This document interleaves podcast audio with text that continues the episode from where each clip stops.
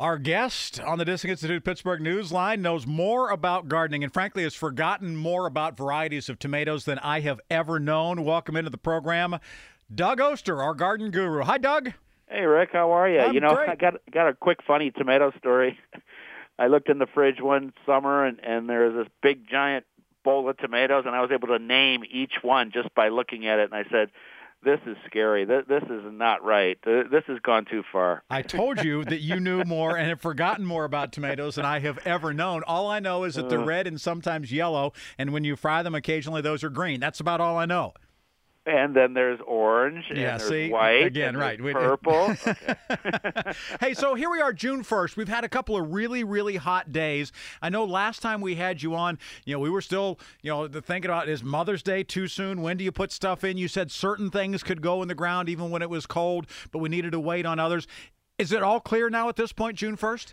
Absolutely, and we're looking at a perfect weather pattern for us. Uh, hopefully, this front will bring us rain, but not any damage, and that sets us up for uh, you know a whole week of more uh, you know cooler temperatures and perfect time for planting. And some people have been contacting me saying, "Is it too late to plant?"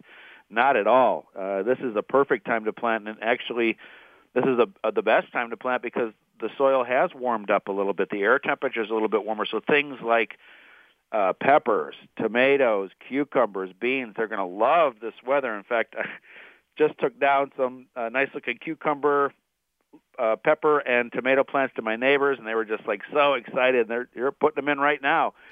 So this is the time to get everything in the ground, and as I said, the weather is just absolutely perfect for this. I I hate to plant when it's you know so hot like this. It's just it's tough on the plants, but now when this front comes through, we're good to go. So, Doug, eh, when we look at this, can you almost catch up to those people who planted a couple weeks ago because the soil is warmer?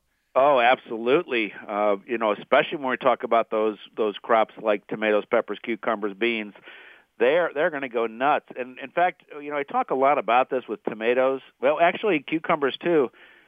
Plant them now, but wait another week or two weeks and put some more in later uh, because when you when you do that uh, succession planting, the, the further you get into the season, as far as the warmth goes, the better it's going to be, and they do catch up, and that's what's amazing about about gardening in general. You know, uh, you don't have to do everything at the same time. Right. You know, spread it out a little bit. When you're planting in that same day, it's putting all your eggs in the same basket, and this is just a, a, a great way to do it. I, I know people want to, you know, okay, I want to get planted, get it over with, and watch it grow, but save a little room and put some in later, and you'll be happy you did. So, Doug, give us an idea. Is it different for planting your vegetable garden as opposed to you got a bare spot when it comes to the grass in the front yard and putting down grass seed right now, or putting in uh, you want to go to the nursery and you want to pick up some some ornamentals that you want to plant, you know, around the, the front in a in a in a flower bed? Is is the are the rules of thumb the same?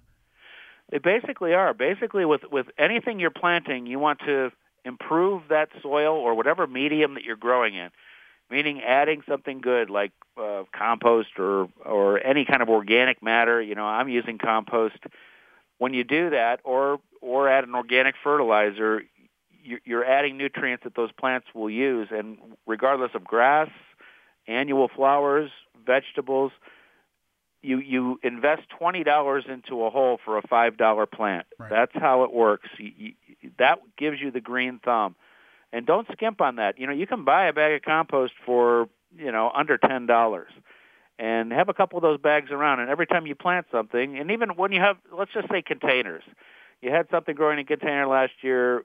You know it's a big container. You don't want to dump everything out, but you take that top third off. You put some new compost in you put your plants in, they're going to go to town, and you don't have to do as much work when you improve that soil, whether it's in the garden itself, in a container, or you know uh, the lawn.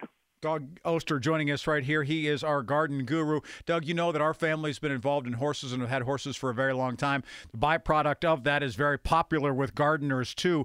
Do you need to do something with, say, horse manure or things like that if you're going to put it in the garden or around your plants? Meaning, does it need to sort of be thinned down with something else, or can you just go ahead and put that in the hole as you're planting? Uh, Rick, that is a great question and a very important question. That uh, animal manure has to be aged. It has to be aged at least a year. You know, sometimes they say six months. I say a year because it can be very high in nitrogen, which can burn plants. But then the the, the most dangerous thing is that fresh manure could have some type of E. coli in it. Mm-hmm. So as long as you know that it's been around, you know, six eight months, hopefully a year. You know that it's fine to use, and it is a great soil amendment. You know, people worry about the weed seeds, but the benefits of well-aged animal manure uh, far outweigh uh, a couple little, uh, you know, weeds popping up. Does it matter that it is horse manure, cow manure, if it comes from a chicken farm, a pig farm? Is it all the same or not necessarily? Not necessarily. The best tomatoes I ever saw growing in my life were growing in rabbit manure. I oh. don't know what it is about rabbit manure, but that was some amazing looking stuff. But it, it's really more about what you can get a hold of. And again, I can't stress enough how it has to be well aged. That's very important. And the farmer will know how long it's been there and things like that, and can probably point you in the right direction if you're going yeah. to take some, right? Once I had somebody ask me a question, well, how do you know if it's fresh? I said, you'll know.